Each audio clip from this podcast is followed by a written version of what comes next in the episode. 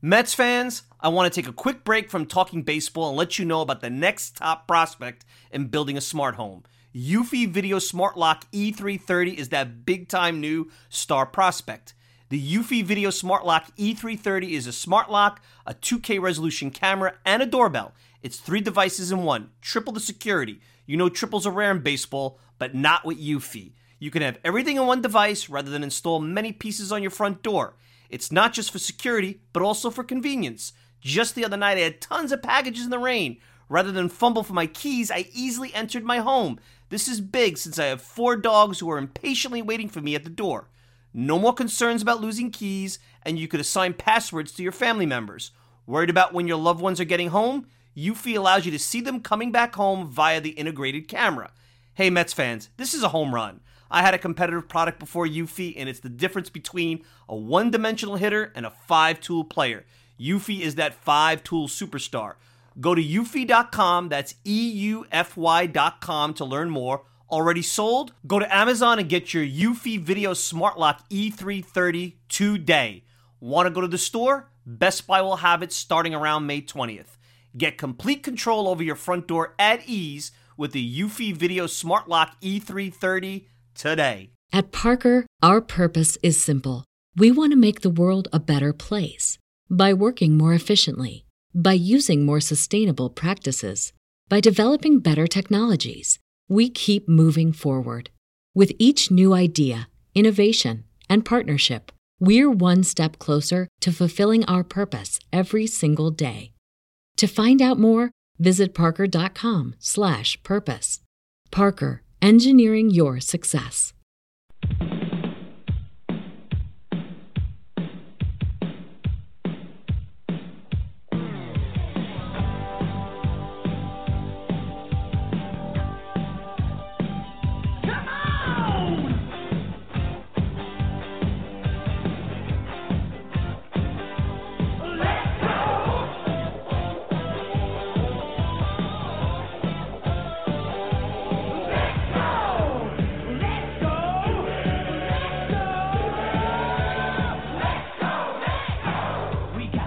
It's another edition of the Talking Mets podcast here on this Sunday, May the 7th. Of course, you can check out the show all the time at MetsMerizedOnline.com.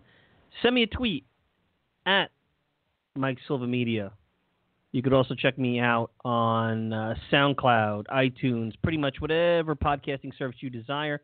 Uh, apparently, this whole iTunes – leaving feedback is a big thing, and, and I'd love to hear from you guys. So If you want to leave a review on iTunes, by all means, have it. Uh, this is the first regular season live show, and I'm glad to have everybody, whether you're listening live or on replay. It's been a uh, a wild week again here in the world of the New York Mets, and of course, if you're listening, you're going to call in. I will get to you. I'm not going to keep you on hold that long, but I definitely want to set up the show here uh, the number is 646 716 8187 if you want to call in. If you want to send me a tweet at Mike Silva Media, you could tweet at me. I already got some comments in the uh, the Twitter sphere. Twitter sphere, is that what you call it? And I'll check. I don't know if uh, they're going to pop up the um, the thread, but I'm going to give it a shot. I'm going to give it a shot over at MetsMerizedOnline.com. Pop up the thread. Obviously, if you want to call in, 646 716 8187. I know I got a couple of guys on hold right now, so just be patient. I will uh, get back to you. So uh, I, I, promise. So anyway, um, let me start here. It's amazing how no matter how hard I try to pivot the conversation on this podcast, it's like a circle that leads back to the same thing. And that circle leads back to the Mets and leadership and the manager and the pitching coach. The things that really aggravate, I think, a small majority who really don't understand this, uh, maybe a large majority who listen and follow. But I've been saying for a long time that I really don't feel. And I actually, if you if you haven't had a chance to listen, check it out. Tommy D does a great podcast called the X's and O's podcast. Uh, mainly Knicks talk. I was on that podcast earlier this week, and we talked about that. And I compared uh, some articles recently about how the Miami Heat, and I know it's a different sport, run their operation from Pat Riley all the way on down, and how the Mets contrast, where it seems like everybody does whatever the hell they want, and by evidence of this whole Matt Harvey thing, the chickens have come home to roost. When you go to Miami, you go into their program, and you fit into their program, whether you're LeBron James or Dion Waiters – you're you're going into the Miami Heat way, and that way has been going on since the mid '90s with the continuity of the ownership group. The you know Pat Riley, of course, now Erik Spoelstra, and I know I'm going on with a different sport, but I really admire, and they've recently been in the news. I listened to a podcast with Spoelstra with Adrian Wojnarowski, and look, whether it's NFL, baseball, NBA, the sports are different, but you could take a lot of things away about organization building from each scenario because the principles, the foundations are the same in a lot of ways, just the way they go about it, the sport, are different. With the Mets, and I said this earlier in the week on that podcast and on the podcast last week, everybody does what they want. If Noah Syndergaard wants to put on some weight, he puts on weight. If Matt Harvey doesn't want to come to the ballpark, apparently, and we don't know exactly how many times this happened, he doesn't come to the ballpark. Now, I don't know what happened. There's a lot of rumors about various things. Harvey's people are claiming he went to play golf and he got a headache, and there's a miscommunication with the Mets. That's the second. That's the second miscommunication with this guy in two weeks. The first one, and I came down hard on Terry, if you remember, was when he wasn't prepared to start and place a Syndergaard against the Braves, and he had worked out hard. And I'm saying to myself, you obviously knew Syndergaard may not start. You should have prepared him for that. Now, maybe I was wrong. I'm, again, I'm not in the clubhouse, and I know people have said that. Maybe I was wrong, but I have to think that, and if Terry Collins did tell him, hey, get ready, and he ignored that, then that's on Harvey. But it didn't sound that way. And with Harvey, you never know because uh, there's a there's now a, a larger sample as time goes on of lack of accountability and finger pointing when it comes to him. I think a lot of this is the, the, Mets are really their rotation. Some of their young players really aren't all that mature. They're not all that much of a grinder as maybe I thought they were. Uh, maybe they're not as serious about winning as I thought they were. But a lot of that I blame on the organization. You know, an organization just doesn't bring players in and they uh, are winners or have the right mindset. Part of that is the organization instilling that in them. The manager holding them accountable. And I understand Terry's thought process here is I got a veteran team. He had that story where everybody applauded him, the beat writers, all the writers, how he brought the 14 veterans into his office. First day of spring training, this is your team, you're going to police it. And certainly there's a lot to be said about that. And that's a big part of MLB Clubhouse. And maybe the Mets don't have that leadership. Maybe they're missing David Wright. Uh, maybe guys like Curtis Granderson and Neil Walker are not the leaders that have they have been portrayed to be you know, those are a couple of names out there. Um, you know, Wright's name always comes up, but he's not there. You know, he's not there, and he's not going to be there. Probably again, unless he's going to be a coach. You know, you look at Jose Reyes, maybe he, you know, he's a veteran and, and he spoke out a little bit about the Harvey situation today. Maybe they are lacking that. Well, that's where then the manager has to become kind of the the guy that sets the tone. Think about Bobby Valentine. Now I know the players didn't like Bobby, but Bobby, it was his way or the highway, and I keep hearing that that can't be done anymore because of the modern player. And maybe you have to tone it down a little bit. But in my world, when you lead a team, when you set the tone, when you set the groundwork, not that you're inflexible, but there are certain things that are my way or the highway. And showing up on time and coming prepared to play, that's like breathing. That that's not negotiable. It's just not. I'm sorry. And if there if we're at a point where that is, then all is lost. All is lost, and uh, this thing is going nowhere. Because I can tell you, when I see the Washington Nationals, and yeah, they blew a game today, and their bullpen is going to be a problem.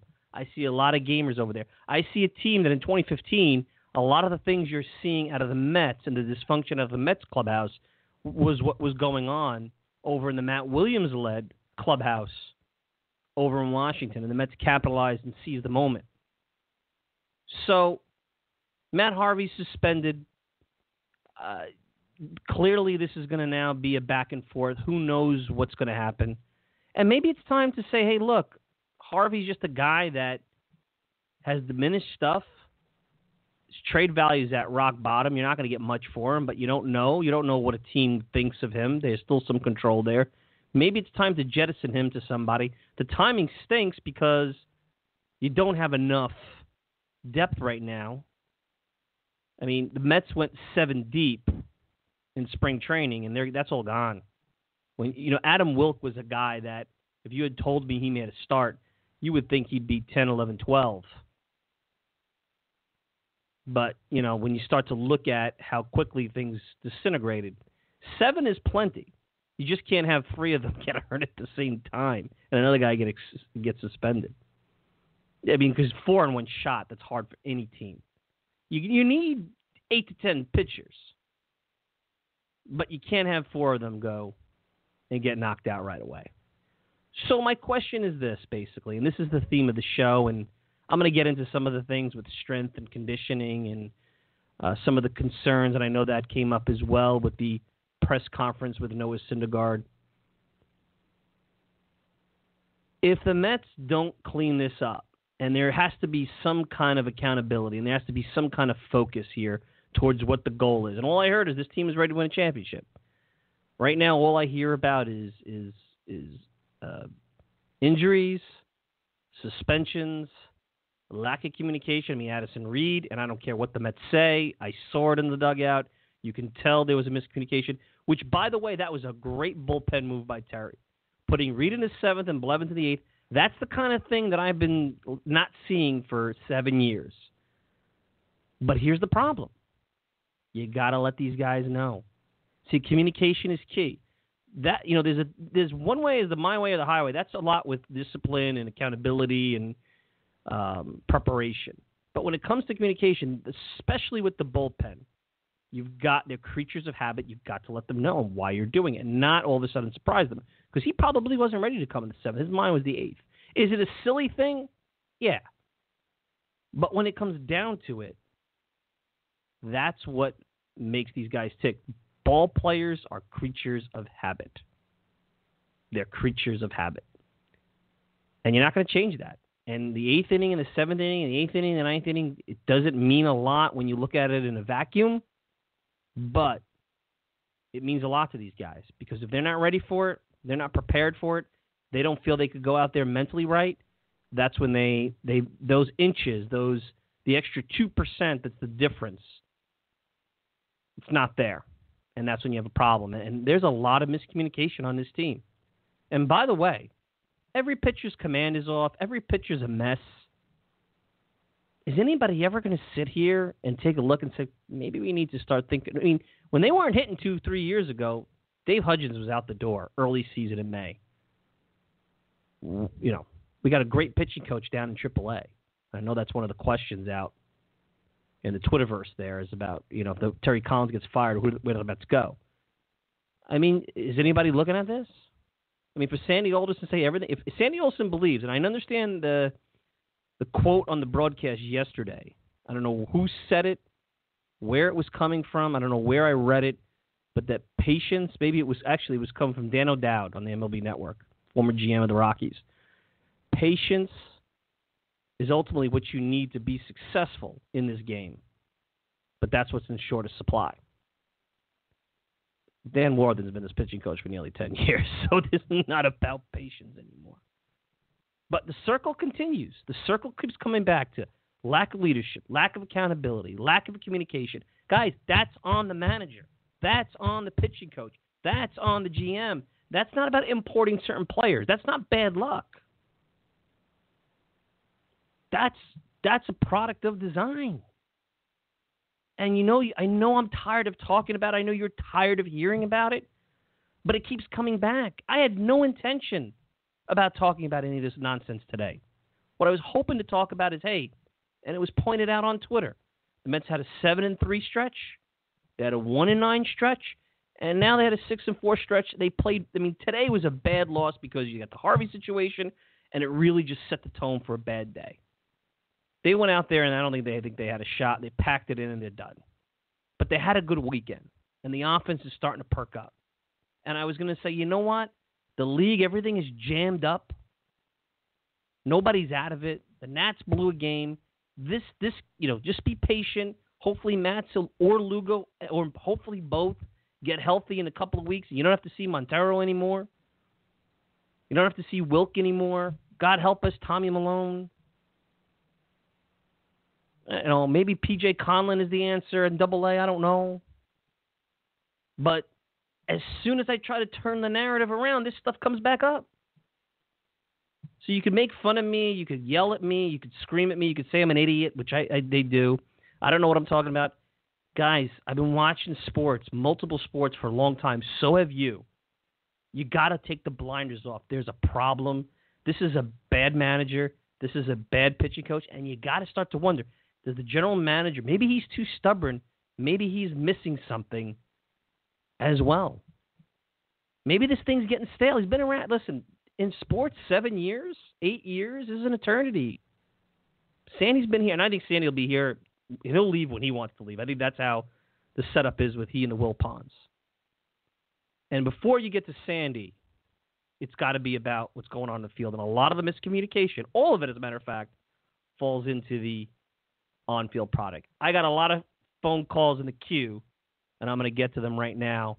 And uh, again, uh, you know, it's a little bit of a different setup here, so I'm going to give your uh, area code and the last four digits of your number, so pay attention. And uh, first one here is a 908 area code 3027. You're going to kick it off here on the Talking Mets podcast. You're on with Mike Silva. What's your name? What's going on, my friend?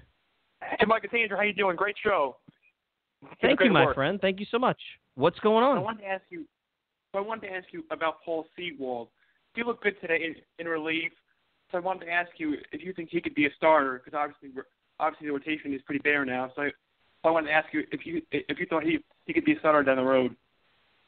That's an interesting question. Now, I like Paul Sewald. You know, Michael Mayer, who's from the uh, the MetsMerizedOnline.com community, uh, has been talking him up. They could have lost him in the Rule right. Five draft. Here's the problem. I'm looking at his numbers. He's never started at all in his right. professional career. I don't have his college numbers. Um, you know, the bullpen is in such bad shape right now. I mean, I know Reed and Familia, and I'm okay with them, and Robles, and I've been a critic of Robles, has really stepped up and done a nice job, but you almost mm-hmm. need him because these are now going to be five. I mean, even the the, the Groms of the world, these are five inning uh, starts now. Maybe right. Needs to come in and be that sixth inning guy because Smoker's been bad. Um, Salas has been bad. So you almost I understand where you're going. You almost need him in this. you need him out of the bullpen at this point. You know. I hear you.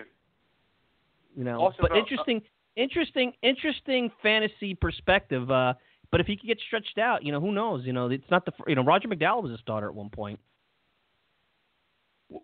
When do you expect a Rosario to be coming up? Like sooner rather than later?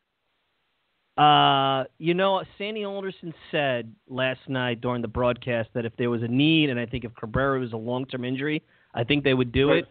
I don't know about you, but I think they're going to wait as long as they can, unless they absolutely need a long-term replacement because of the whole right. um, free agency thing. And it, it kind of make. I mean, I think the Mets could survive two or three weeks without him right now. The offense isn't the problem; it's the pitching staff. Is Rosario, right. unless Rosario is going to give them seven innings? Uh, you know, I don't know. Although I'll tell you what, I don't know if you agree. Jose Reyes' defense has really at shortstop regressed. Holy, holy moly! I, I thought I was Absolutely. looking at. uh Oh my God! Today, I don't know if you saw the ground ball early. It was like uh, there's no lateral movement. He doesn't have the same range as five years ago. I mean, obviously, he obviously he will take steps, and the, the age caught up with him. Yeah, absolutely. Well, thanks for the call. Thanks for the call. Good Thanks, stuff. The, Appreciate appreciate it, and uh, keep uh, keep uh, tuning in. I appreciate your support. I say, Mike, we'll do. Have a good night. Uh, good stuff over there. Interesting stuff. So Paul Sewald, listen. Sometimes on these on these broadcasts, you don't know what you're going to get, and uh, that was not crazy. Although again, I look at his minor league numbers; he's never never started. He's been a, uh, a reliever. Uh, and look, the strikeout rate. You got to look at the strikeout rate of over Uh, career in the minor leagues, 10.8. Walk rate is low. I mean, there's something there. Now, obviously, they didn't put him on the 40 man until they absolutely had to, so maybe they see something that uh, we don't. He's got a little bit of a of a arm angle there. Uh, the velocity I noticed, and again, I'm, I'm junior pitching coach here. The velocity from off speed to fastball isn't a tremendous difference, like between 84 and 92. But um, you know, he did a, a he played a big role today because with how bad the starting rotation has been in terms of giving length, uh, they needed someone to suck some innings up, and he did. And uh, hopefully that, as the calendar turns to a new week, Degrom and and hopefully Harvey, you know, depending on when he starts again, they got to start pushing these starters to you know get into the sixth, seventh inning. And you do that by having your command, by not walking too many batters, not having three and two counts, uh, uh, getting you know to 115, 120 pitches with the, with less strain than what you saw this week in Atlanta and obviously against Miami. Uh, we're now moving over to Westchester, a 914 area code, 2578 is the last four digits. You're on the air with uh, Mike Silva. How you doing? Hey, how you doing, Mike? Um, listen, it, this today was doomed from the get-go. I mean, clearly Matt Harvey's whole thing, it, it's a complete distraction to the team. I just don't understand why this organization continues to let these guys like get away with all these off-field this this off-field drama. Like this team cannot have a week without something happening. And I feel like Sandy Alderson's the one who should be held responsible for all this. Like he built this team. It's a completely flawed team, Mike. Well, you're not wrong about some of the flaws. I mean, it's not a team that personally I would build and I feel comfortable 100% with. He believes in the home run. He talks about on base. You got a lot of guys on here that aren't great on base guys that don't work the count. I think though here's the thing. When you build a team and then again in theory in the old days and maybe it's different now, you have a field manager in place. Your field manager is supposed to manage the affairs of the clubhouse. The miscommunications with Harvey are with the organization, but some of them are with the, the field manager. And the fact of the matter is, Sandy doesn't know if a guy's in the clubhouse or not unless the field manager tells him. And it's and again, we don't know the whole story. Uh, some people have said he went to Ottawa on a private plane to watch the Rangers, and there was another story that he was out golfing. There was a third story that it was related to obviously the inappropriate toy in in the locker. Uh, you don't know, but it sounds like it's an ongoing thing. And I can tell you for a fact, Harvey's never been a great teammate. I know that. I've spoken to guys who played with him, uh, not guys on the team now, from the day he came up. From the day he came up. So this doesn't surprise me. But what does annoy me is that if he if he takes if he thinks so little of his job and what and the days he's not pitching that the Rangers are a bigger priority than his team, uh, that's been brewing for a long time. And that's you're right. It falls on Sandy, but I wouldn't absolve the field staff from this. You know, he if no, he's I going agree. in the clubhouse to watch a Rangers game, Sandy Olson doesn't know about that. You know. Oh yeah, yeah. I mean, but but Mike, I mean, you're you're absolutely right that this falls definitely on the field staff. And Sandy Alderson's not in the clubhouse. That's well taken. I mean, two years ago, Harvey missed his scheduled workout for the for the postseason run, and it just seems like they just let him do whatever he wants. Like they find him, but there's just like you had said before, Mike. There's there's just no accountability. And while Sandy's not in the clubhouse, he's the one that runs this show. Terry's a puppet for him. Let's face it. Yeah. I mean, it, it, with if he fires Terry Collins today, Sandy Alderson gets the brunt of this entire blame. That's why he will never fire Terry Collins until, and he'll just let his contract run out, Mike. it's a you know what i'm not going to argue with that um, I think you're. I mean, obviously, the modern front office is involved. I mean, if anybody believes that some of the lineup decisions, would, especially with Conforto lead off, were Terry's idea, I got a bridge to sell you. That's coming from the front office. And there's Yeah, definitely times when Terry will say something.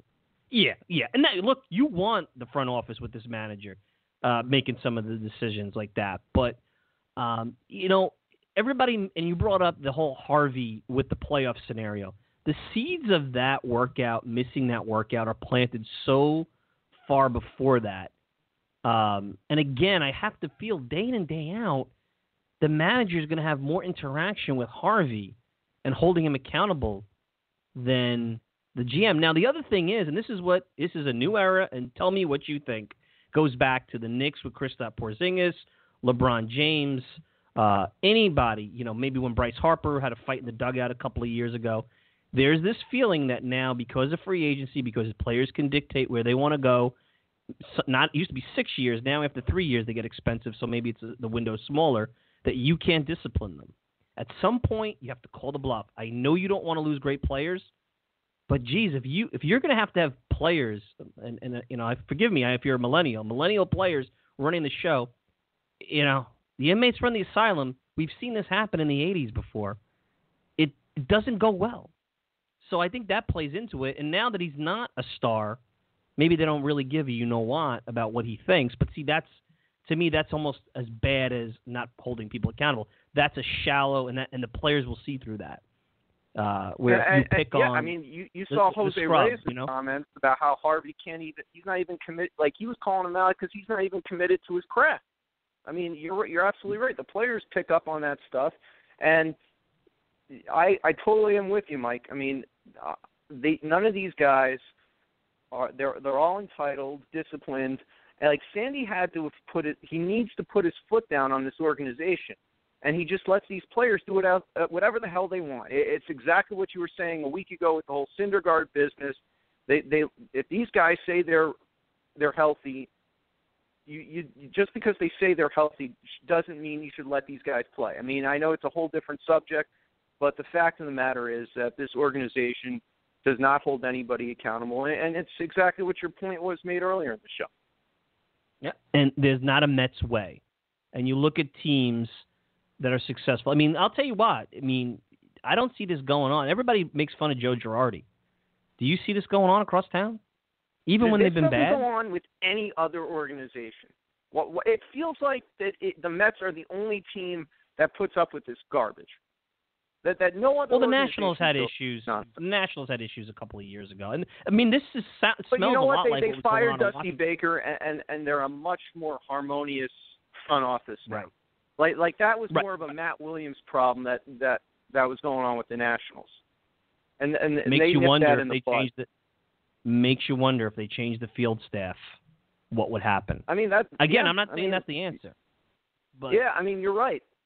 I mean I I totally agree that Terry Collins is a problem because you're you're right. The the, the miscommunication definitely falls on him, but as as we know, Sandy Alderson's the one that calls the shots. He's not in the clubhouse. I get it. All all the interactions that happen definitely falls on Terry, but Sandy's the one pulling the strings. Thanks so much for your call, man. Good insight. Appreciate you listening and Thanks, uh, keep Mike. tuning in. Appreciate it. You Thanks, got Mike. it. Let's go, Matt. Good stuff. You got good stuff. I'm glad. So far, really strong calls, and I know we got a couple in the queue. So keep on hold. I'll get to you. I want to bring up one other point that I didn't bring in the open, and this goes back to the injuries. And nobody, Kevin Kernan, and Kernan's another one. New York Post. He gets a lot of criticism on Twitter and a lot of criticism from the fans, and I've seen him get criticized on uh, MetsMerizedOnline.com, which is fine. Sometimes Kevin, Kevin is. Uh, I don't think everybody gets Kevin's uh, dry sense of humor, and Kevin is an old school guy, and he has a, a strong point of view on things. But he talked about strength and conditioning and too much muscle, and how the players are are almost working out now for. You know, they want to throw the ball a million miles an hour, and they want to be the most ripped. And this is not weightlifting. You're not trying out for the NFL. You're playing baseball, start and stop. And I am not. I don't have a degree in this, and I know Mike Barwis, who's a consultant, and you go to this Barwis way. He consults to a bunch of different entities, and he's been involved in other sports organizations. I think the Miami Dolphins, and obviously his connection to the Mets was the University of Michigan and what he did there. And Fred Wilpon is from graduated from the University of Michigan. But since he came on board, and Google it, guys, while you're listening, whether it's live, replay, if you're driving, don't Google it now. Wait till you get to work or wherever you're going. Google Lucas Duda, Mike Barwis. Google David Wright, Mike Barwis. Google Yoenis Cespedes, Mike Barwis. Three guys, big compo- big pieces of this organization. On this method at various points in the last three, four years, all with serious injuries. And Sandy Alderson is going to tell me that he has the complete confidence in the strength and conditioning program with this team. Now, understood, Wright has a debilitating injury that was going to happen. But it did get accelerated since Barwis came on board.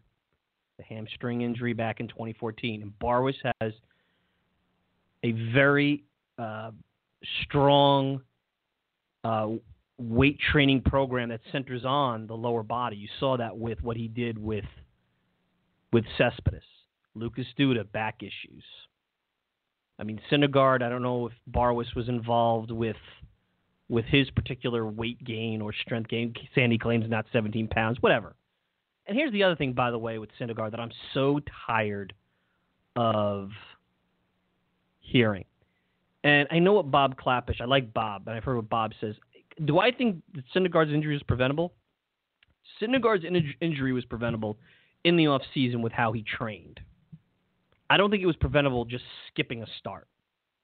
Now, they certainly should have saw what was going on, and and and again, I don't necessarily agree that the bicep tendonitis had nothing to do with the the lat, but that lat was going to tear whether it be last Sunday, Tuesday, um, you're almost happy it happened where it happens now. You don't want it to happen in August because then he's out for the year. It was good. I, I believe when those things happen, whether it be Tommy John surgery, it's it's just a culmination. It's not one thing. I mean, one thing could really exacerbate it, but it's never about one thing.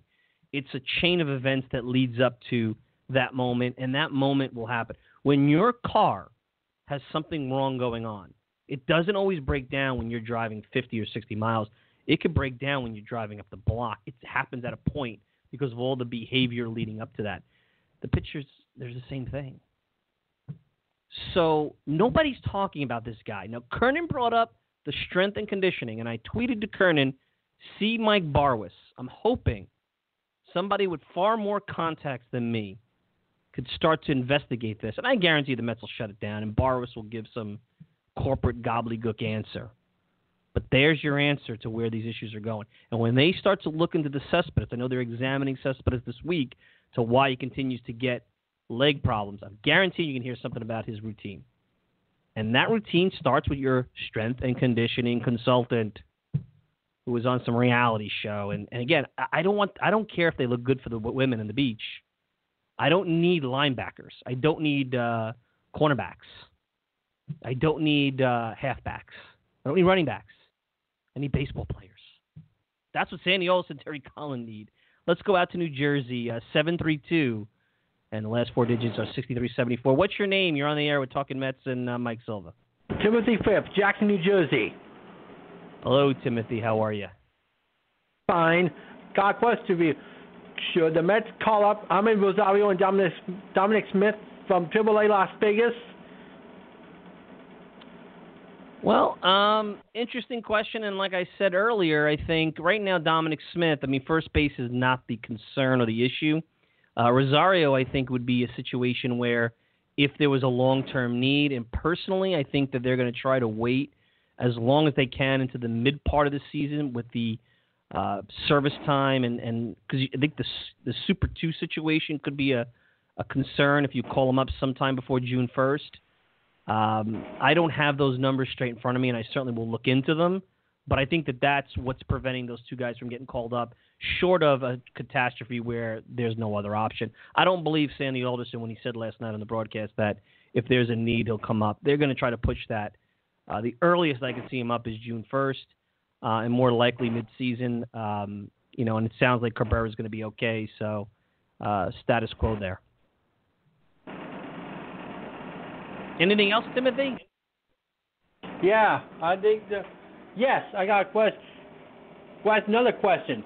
And uh, the Okay. trade trade deadlines in July, in the July, July 31st, uh, July 31st, the Mets would like to trade Jeurys Familia and prospect Ricardo Cespedes to the Red Sox for Craig Kimbrel and trade Juan Lagares and pitching prospect Merandy Gonzalez to the Reds for Billy Hamilton.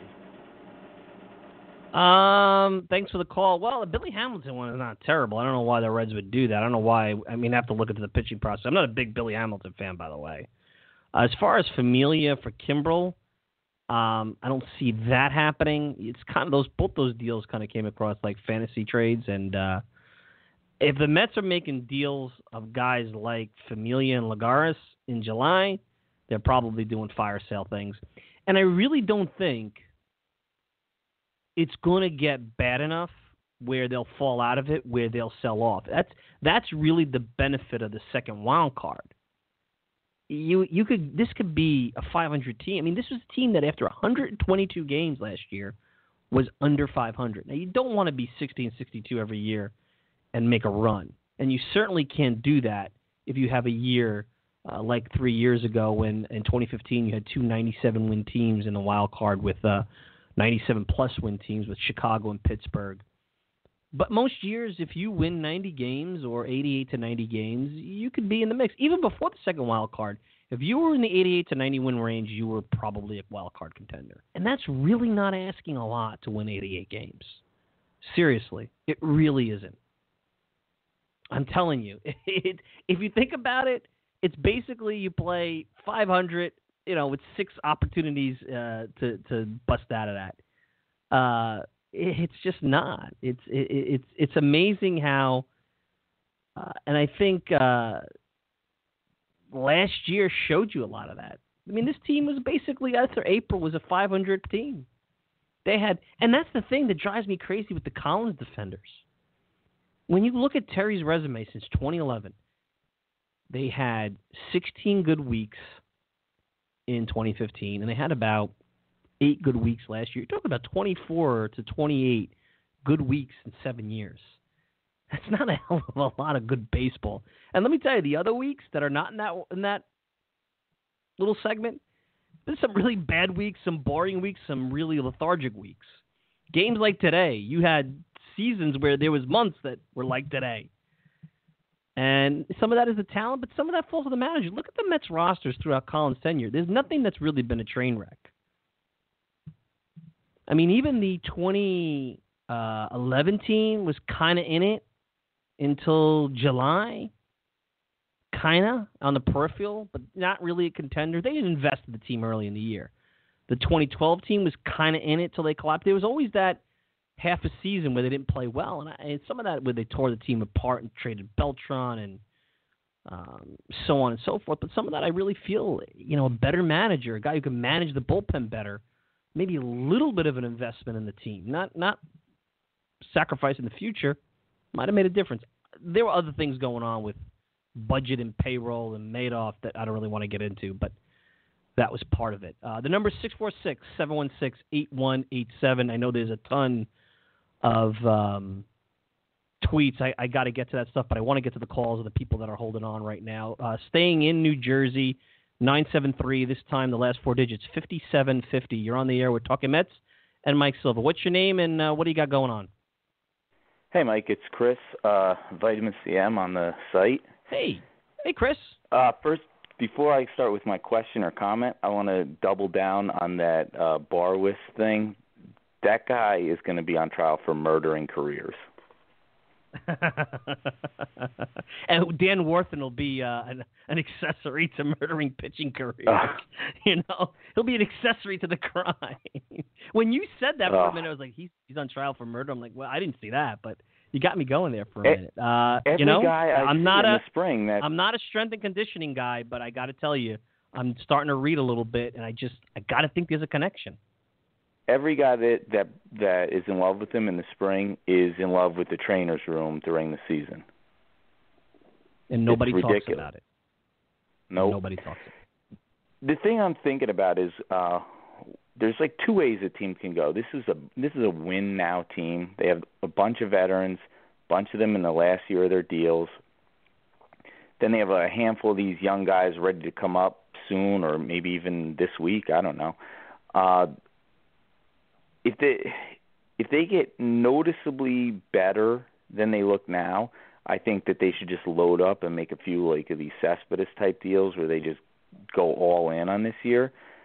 But if they stay the same or get worse, I really think they gotta they really gotta do what the Yankees did. They just have to dump everybody. Grandy, Bruce, Duda, Walker, Cabrera, Reyes, just dump all these guys, even even the pitchers, even Reed, Blevins, Familia, just like fire sale these guys and bring back an army of prospects And then the payroll, they'll have no payroll next year. They can sign a bunch of free agents, bring up the kids from Vegas, and then even trade some of the prospects for a couple other pieces to plug in.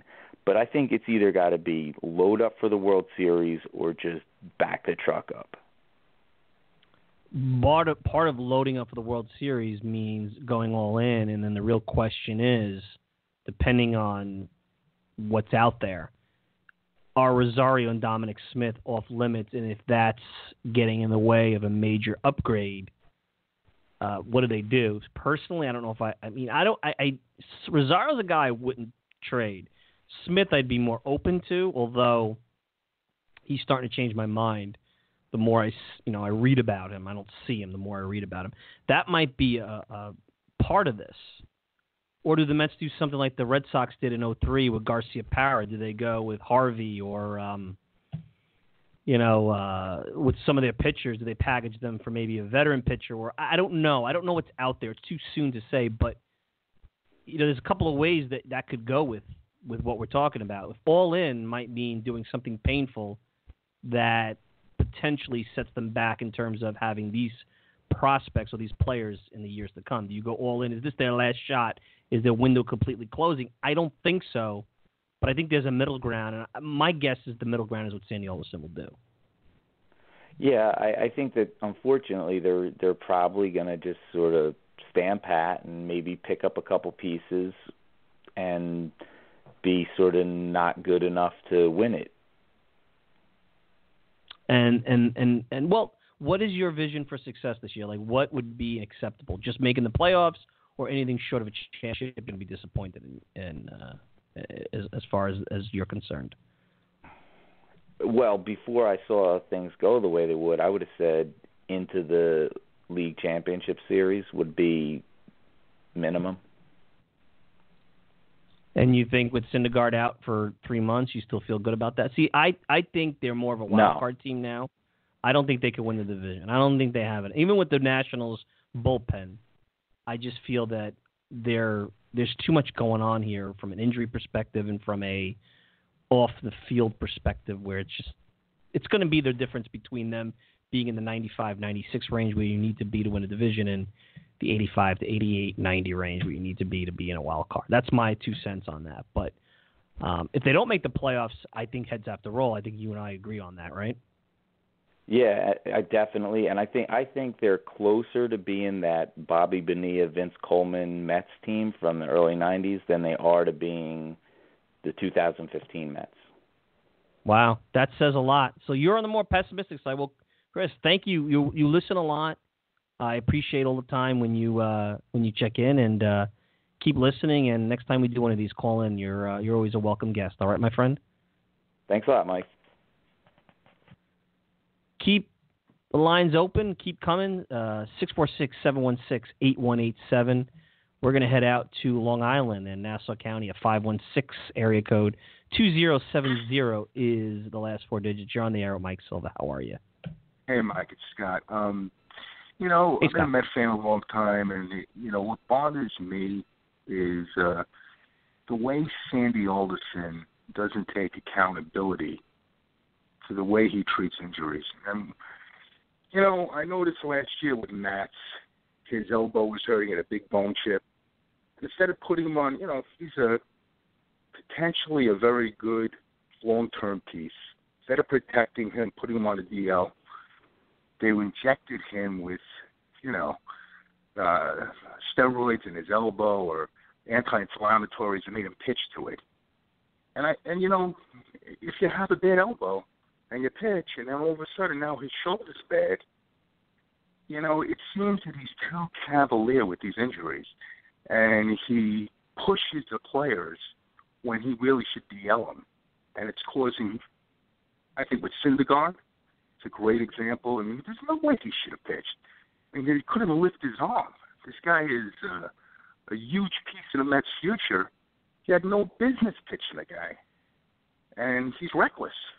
I, I um, and the problem, the problem is, the Wilpons will never see it because they're so totally brain dead. They'll let Sandy just run this thing into the ground. But seems like he's making a lot of bad uh, moves with these players, and it's it's troublesome. It's I mean it's troubling. It's it's certainly the way they've gone about developing these pitchers. Is certainly, I agree with you. It's always a catch twenty two. Look, pitchers are always going to have aches and pains. Ask every member of the '80s Mets. I mean, Ron Darling talks about it all the time on the air. Your arm is never going to feel great. And maybe now, because of technology and medical advances, it's easier to see what's going on in that elbow uh, on a micro level, and, and and and that could be something that all of a sudden now every time every time there was an ache and pain, a pitcher's not going to pitch, they probably would never be on a mound. Um, I, I remember last year there was aches and pains, bone chips. All, obviously, all those things are signs of a bigger issue. Uh, I think it starts with they have to evaluate. I mean, in this spring training, they were not even having their pitchers throw PFP, which to me, if your pitchers are so fragile that they can't throw to first base for fielding drills, right? Uh, you know, that's like the equivalent of you not driving your car up the block two miles to save wear and tear on it. Like if that's what you're doing you know, with your car, then leave it in the driveway and walk. That's what I would the say. Second, I keep you know, using the car just, analogy. You you look at Cespedes. He, he had that uh, pull in his. Uh, he said it felt like something was wrong with his uh, hamstring. Why even play, put him on? He's so important. Why right. risk a further injury? I mean, he's exactly. To me, Sandy Alderson is way too aggressive with injuries. He's an he's an old school Marine, and he just feels like you know just rub some dirt on it and get out there. And I think some of his decisions here have been borderline, you know, ridiculous. And again, I, the Wilpons will never see that you know they have a guy, a general manager. You know, the reason Terry Collins makes all these, you know, is there is because Sandy Alderson wants someone he can completely control as manager. Wally Backman would never let that happen. A lot of managers wouldn't let Sandy Alderson have the control that he has in that dugout. They'd say, look, I think Joe Girardi will let Sandy Alderson uh, control him the way Terry Collins does. That's the way. That's the reason Terry Collins is there. Alderson's a control freak, and um, what I'm saying is, it's getting bad. I mean, he's he's really. I think it's time for him to move on. But you know, again, the that's a bigger. That's that's that. It's a bigger organization change. I think it's the way it goes. Is you first you you fire the coaches, and then after you fire the coaches, you fire the manager, and that's kind of ties into the same thing here. And then if when that when that changes, um, then it's the next layer up. Uh, in some cases, like when Bobby Valentine was fired, they gave Steve Phillips another year, and, and it didn't work out, and uh, he was gone shortly thereafter. So um, I don't know with the way Sandy is viewed. Sandy's more of a, an organization overseer. Uh, how long it would be before it got to that, it's not at that point. But you're right. Mm-hmm. I think that uh, they certainly. I mean, listen. It, forget about just mishandling injuries. This they play short all the time. They played short again today, yeah. and I just a ten day DL now. There's really no reason for it. So um, uh, one there's, last there's thing I definitely a breakdown in this organization. One last thing. Sure. One last Sure. thing, and I'm really curious. This I, I've always been I'm a long, long time Met fan, and I'm still puzzled about the whole Murphy situation. He's a guy who's always hitting the clutch, never had power. He started developing power, but he's, his ability to hit in pressure situations was always there. And he just blossomed at 29 or 30 years old.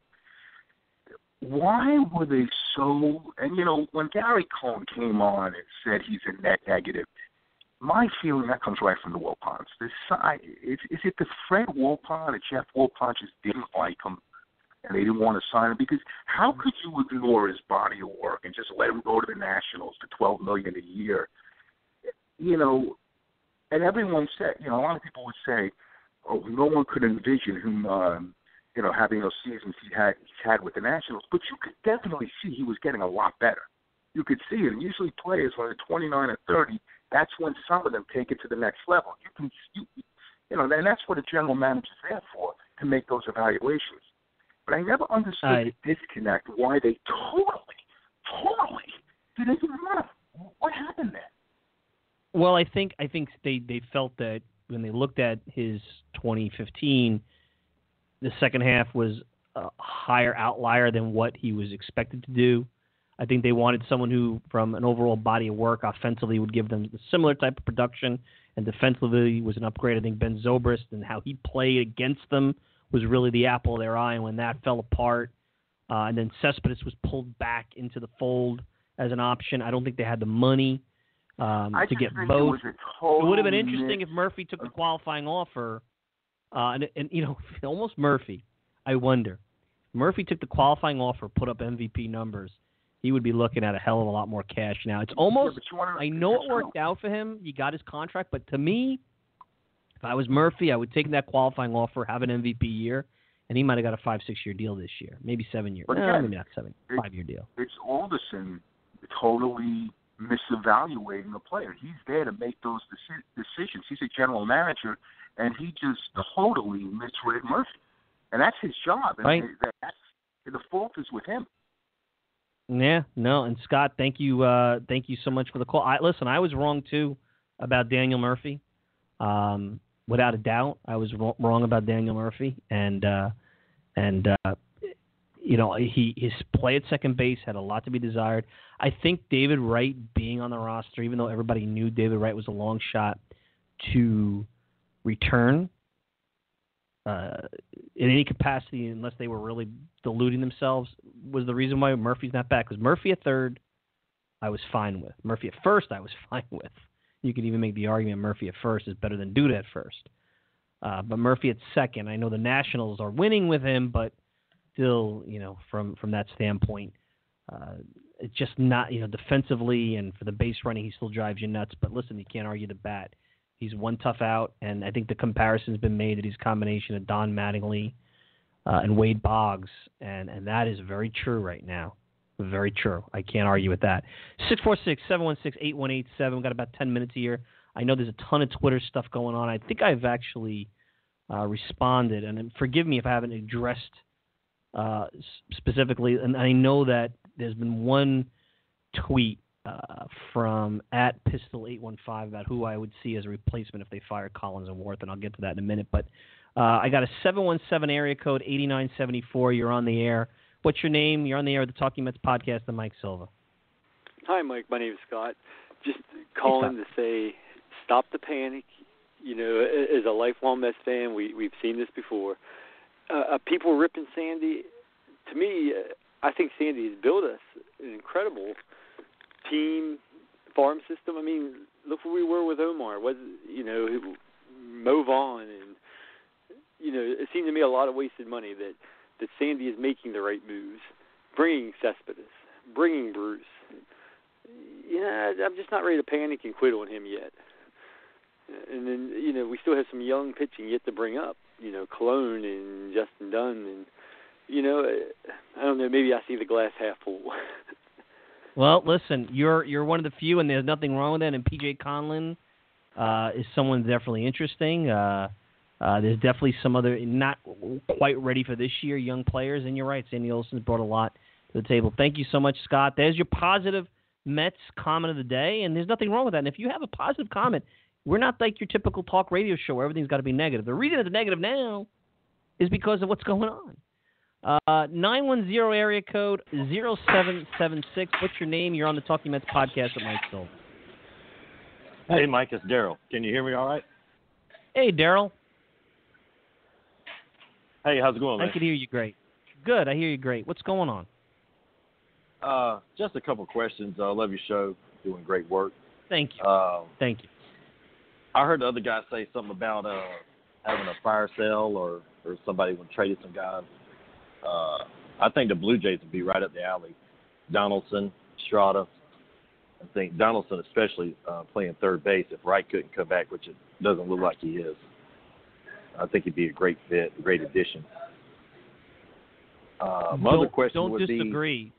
Don't disagree. You Right. might have to give up a, a Rosario type prospect Yeah. to get him there. And that's right, question. right.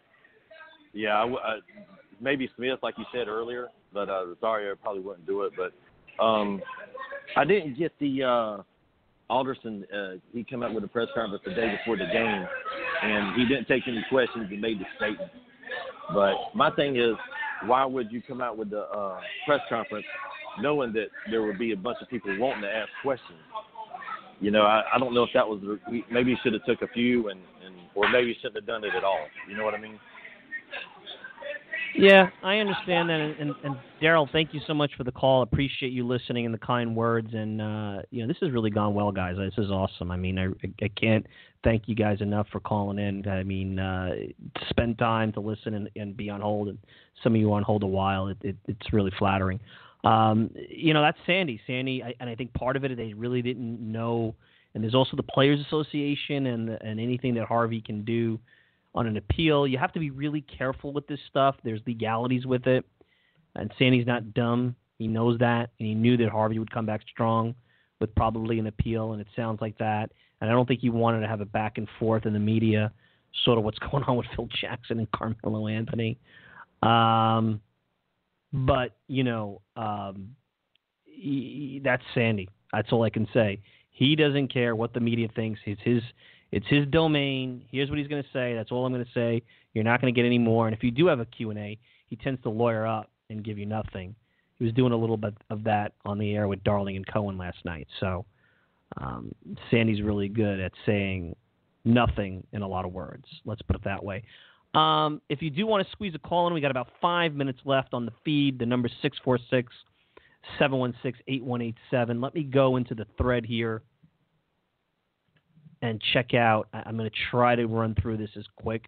I know Joe D had some comments in there at MetsMerizedOnline.com, uh, Twitter. Uh, the real question, let me just do that. Let me get the one Twitter question that I, I'm scanning through this.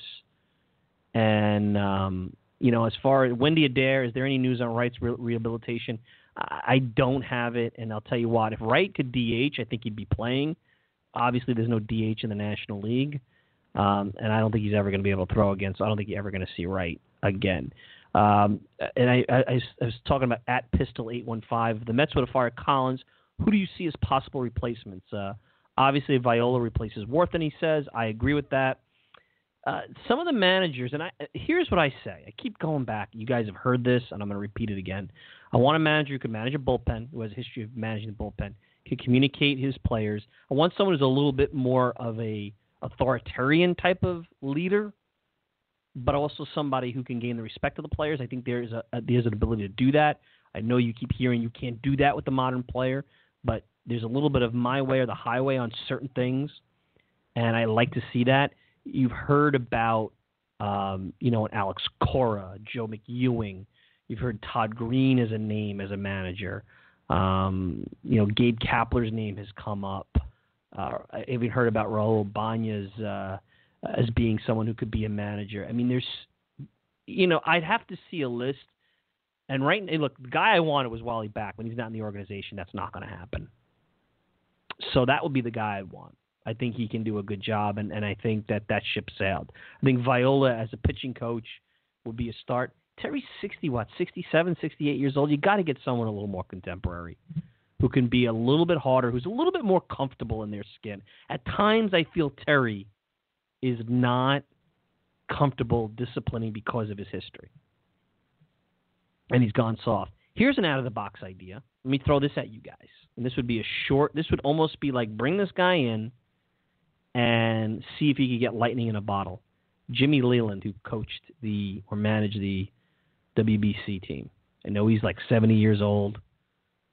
Uh, even though Collins says he's a Jimmy Leyland disciple, I don't believe it. This is a guy Jimmy Leyland got in Barry Bonds. Jimmy Leyland got in Barry Bonds' face in spring training when Barry Bonds was was about to become a free agent in a year and a half. You imagine doing that today? Go back and look that up. Maybe there's a guy that would come in and do something like lightning in a bottle, similar to what uh, Jack McKeon did with the Marlins a few years back. What about a decade ago? So think about that. Uh, let me see. Uh, going through the. There's a lot in this uh, thread, and I apologize. Let's see. Well, anyway, it looks like um, kind of went through everything. Joe D had a bunch of questions that I'm probably not going to get all to, and I'm going to save them uh, but I'll read them real quick. So let me read these really, really quick. I'll go into this. Um, one, it says, by the time we trade Matt Harvey, you'll have about as much trade value as Rafael Montero. That that's probably a little bit of an overreaction. Here's one from Allison. Is the damage done with Matt Harvey, or does this still get worse before it gets better? Fasten your seatbelts, Allison. It's going to get interesting because Harvey's a battler, and I don't see Harvey having the self awareness and the ability to be uh, accountable for his actions. So I think this is going to be a battle. I think there's going to be more to come out as the week goes on. Paulie says Terry Collins deserves a lot of credit after that one and nine stretch. He gave that team meeting before the National Series in D.C., and the team responded big time. Uh, you know, uh, they do seem to respond to him, but I always feel that the one and nine stretch has a lot to do with him as well. Um, Craig said so much for the best starting rotation in baseball. They have 4.60 ERA, ranks 26th in MLB. What a joke! It's also a like 25 run game in there, a 23 run game, and they've been really bad the last week. It's still early. You're not even 20% of the way in. So just, Craig, I think you, uh, uh, I, I think you just gotta, you know, let this thing play out. But listen, with the depth and what's been going on, um, with the injuries and, and the lack of command with these players and the five inning starts, you know, you're right. Uh, they're certainly not living up to expectations. Hey, we're running out of time here. I want to thank everybody for this hour. This was a lot of fun. The comments and the calls were awesome. I didn't get to everything, and I apologize. Again, uh, we'll do this again, and, and I, I think this went better than the one in the winter. I hope you enjoy. Please leave me feedback. Send me a tweet at Mike Silva Media. Leave feedback in the thread at MetsMerizedOnline.com. If you want to go to iTunes and leave a review, good, bad, whatever, I'm all for it. And uh, I absolutely love interacting with this community, being part of this community, doing this podcast every week and uh, I, anything good, bad, and different. You guys just bring it at me. I, I, that's what this is all about. I want this to be a progressive, open. Uh, don't worry about criticism. You know, whatever whatever you have on your mind, come at me. Uh, we could always have fun, debate, and be respectful while we're at it. Of course, you can check out the show all the time at MetsMerizedOnline.com. Send me a tweet at Mike Silva Media. Check out the show on iTunes, SoundCloud, Stitcher, pretty much whatever podcast service desire. I'm your host, Mike Silva. Enjoy the rest of your Sunday. I'll be back next week. Take care.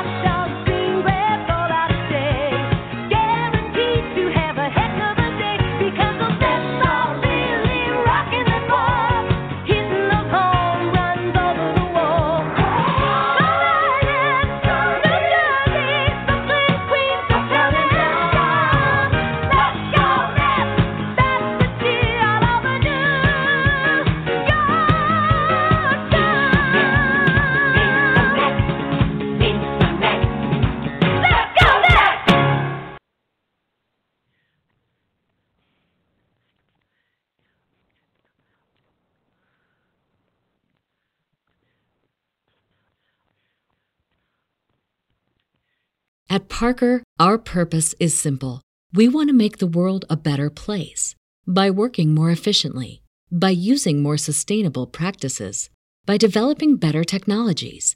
We keep moving forward. With each new idea, innovation, and partnership, we're one step closer to fulfilling our purpose every single day. To find out more, visit parker.com/purpose. Parker, engineering your success. Say goodbye to your credit card rewards. Greedy corporate mega stores, led by Walmart and Target, are pushing for a law in Congress to take away your hard earned cash back and travel points to line their pockets. The Durbin Marshall credit card bill would enact harmful credit card routing mandates that would end credit card rewards as we know it. If you love your credit card rewards, tell your lawmakers hands off my rewards. Tell them to oppose the Durbin Marshall credit card bill.